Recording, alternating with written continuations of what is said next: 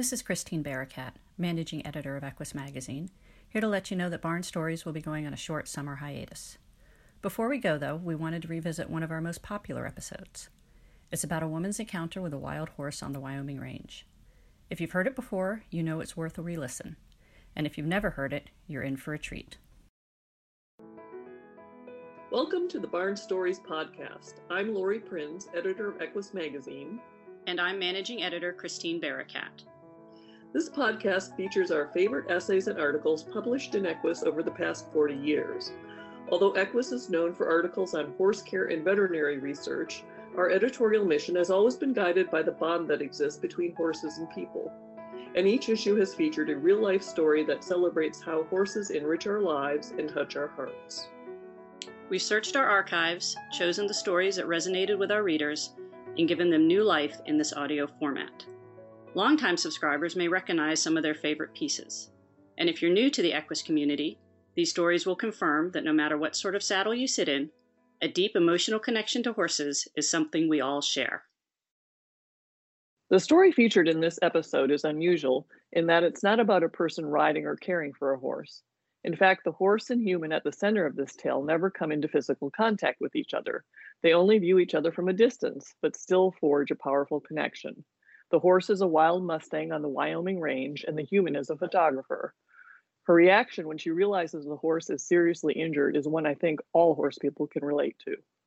As a group, Mustangs are icons of the American West, but as individuals, they are horses, not unlike the kind in our own stalls and pastures. I know when I see pictures of wild horses, I can't help but wonder about the details of their daily lives. How do they interact with their herd? What are their personality quirks? Even when it's clear how different the realities are, it's difficult to not see them in the context of our own domestic horses. This story is on the longer side, and its description of horses living on the range will call upon your powers of imagination. So get comfortable, close your eyes, and listen to Perfect Subject, written by Brick Immerman and read by Taylor Autumn.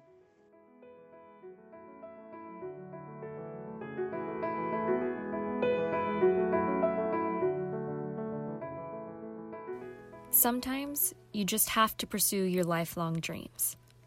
And so early in May 2014, my wife, Sheila, grabbed her camera in one hand and me in the other, and we headed west towards the elusive bands of wild Mustangs she'd longed to visit since she was a kid.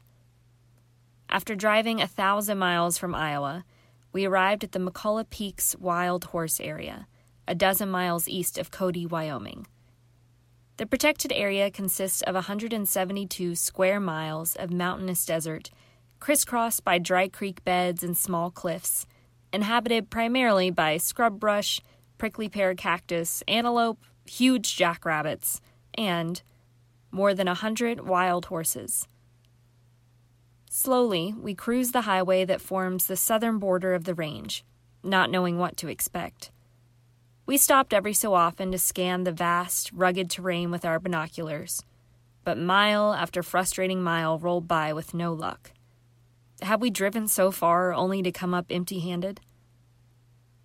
Finally, in an early afternoon, we spotted a cluster of tiny specks far up a slope in front of a butte, easily three miles away. With the binoculars, we confirmed it was a herd of more than 50 horses. We drove another half mile to a designated parking area and pulled on our hiking boots. We quickly realized this was not going to be an easy walk. We'd have to cross a 40 foot drop down to a small stream, then negotiate a long, rising slope to the base of the butte. After sliding down the steep embankment, we discovered that the stream, which appeared shallow from above, was actually two or three feet deep so we hiked until we found a spot narrow enough for us to jump across while lugging a pack of cameras. Climbing the opposite embankment, still hidden below the rim, we wondered whether the Mustangs would still be there by the time we arrived. Once we were back in view of the butte, we stopped to plan our approach. Rather than walking directly toward the herd from the south, we decided to angle toward the west, which would take us on a path that would pass by the horses about a quarter mile to the east. That, we hoped, would be close enough to get decent pictures without spooking them. It was a great plan, but as so often happens, it had little to do with what actually happened. As we closed to within a mile of our quarry, to our surprise, we startled a few bachelors grazing apart from the main herd. Now alerted to our presence, these lone sentinels stared at us, statue like, heads high, ears pointed, and nostrils flared into the winds. Then, rather than running away, as we expected, a gray stallion suddenly galloped straight toward us. Before coming to Wyoming, I had read up on what to do if attacked by a grizzly bear, and I knew that the range rules clearly state visitors are never to approach within a hundred yards of a wild Mustang. But none of that reading had prepared me for this. I'd never heard of anyone being attacked by a stallion, and the guidebook didn't specify what to do if the horse was the one who violated the rules. My heart pounded in my chest. I looked at Sheila and she at me, and we watched wide eyed as the stallion bore down on us, dirt flying from pounding hooves. Finally, about 20 yards away, the stallion veered to the right and ran past us. Behind him followed another stallion, and then another, each curving by on the same path until they all stopped just 20 yards away. They were powerful. They were beautiful. They had passed so close. Scarcely able to believe this was actually happening, Sheila and I stood back to back, she working her camera on the stallions, while I watched the main herd to the north, now alerted to our presence. Once they were content we were not a threat, the nearby stallions dropped their heads to graze. Rather than startle them again by moving off, Sheila and I sat down right where we were to watch and wait. As the stallions continued grazing, the herd to the north, which stretched almost a quarter mile wide, slowly grazed its way toward us. Within an hour, we had horses on all sides bands of mares and stallions, and the bachelors. Pawing at the dirt, the stallions pranced, snorting challenges to each other. Dust billowed as bachelors jockeyed for position, darting in and out, trying to cut mares from other stallions' harems. Suddenly, one set of stallions after another reared in battle, ground pounding, dirt flying, hooves flailing, lunging with vicious bites. The skirmishes were short lived, but we witnessed several where both victor and vanquished were left bloodied. It almost seemed as if the herd had crossed the miles of sagebrush just to place us as guests of honor in the front row of their spring performance. But then, as quickly as it began, the show was over. With the sun sinking rapidly toward the horizon, the herd slowly continued on, leaving us behind. We packed our cameras and began the long trek back to our car, marveling at our good fortune. At dinner that night, we pored over the pictures, reliving every moment. As we talked, Sheila asked a prophetic question. She wondered aloud about the fate of the stallion severely injured in battle. We were to find out the next morning. Driving back to the range, we followed an old dirt trail, miles from where we had seen the herd the day before. Scanning the ridges with binoculars, we spied a lone black and white pinto, miles from any other horses. He was probably about three quarters of a mile off the trail, and we decided to hike in for a closer look. He saw us almost immediately. We were certain he would bolt. Instead, however, he stood his ground and watched as we again approached at an angle to avoid scaring him. But once we were close enough, we could see through the binoculars why he hadn't fled. He had a severe limp, and his ribs showed clearly. The horses we'd seen the day before were all strong and healthy.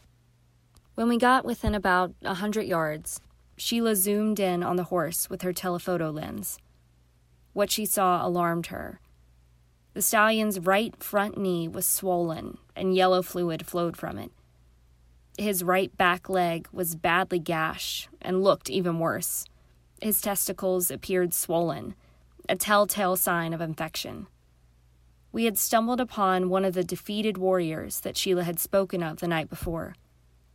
I climbed a nearby hillside and sat down to watch as Sheila, a veterinary technician by trade, settled in to take pictures of the stallion and his wounds. As he grazed, he slowly limped toward, not away from her. For over an hour, he closed the distance between them. Clearly, he had been in many battles. His rump was covered with scars from years of fighting. But his last battle had left him so severely injured that it was a struggle simply to cover the ground to graze. As he methodically closed the distance, Sheila reassured him with her soft voice as her camera clicked. Undoubtedly, he could smell her scent in the breeze. Finally, Sheila got up. A tear was in her eye as she turned to leave her wounded warrior behind. As we hiked away, the stallion continued to watch us. It seemed as if he was reluctant to see us go too.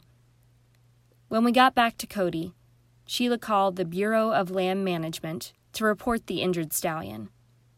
In this and other conversations with the BLM and local wild horse enthusiasts, we discovered his name Tecumseh.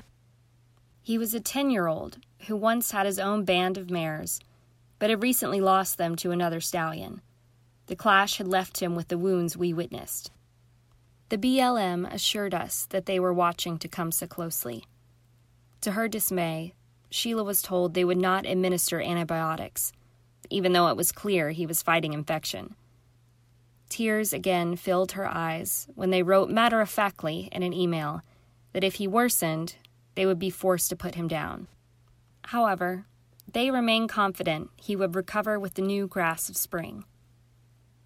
Our vacation over, we had to leave both Wyoming and Tecumseh behind.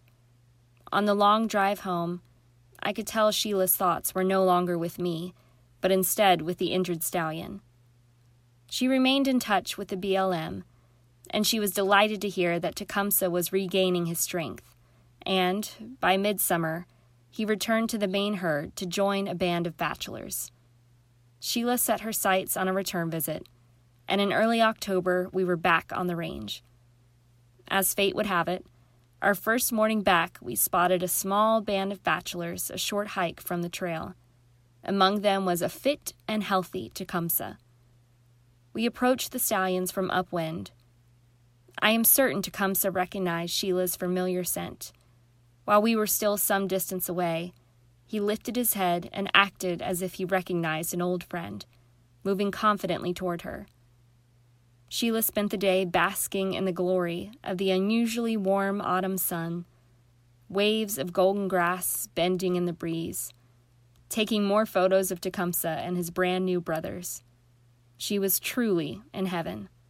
Her lifelong dream had finally come true.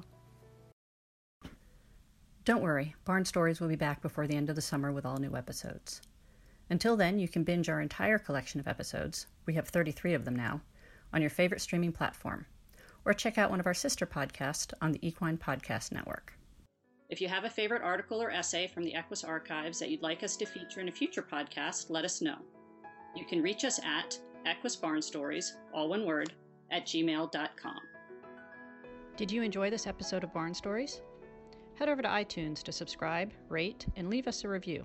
Thanks for listening. The Barn Stories podcast is a production of the Equine Podcast Network, an entity of the Equine Network.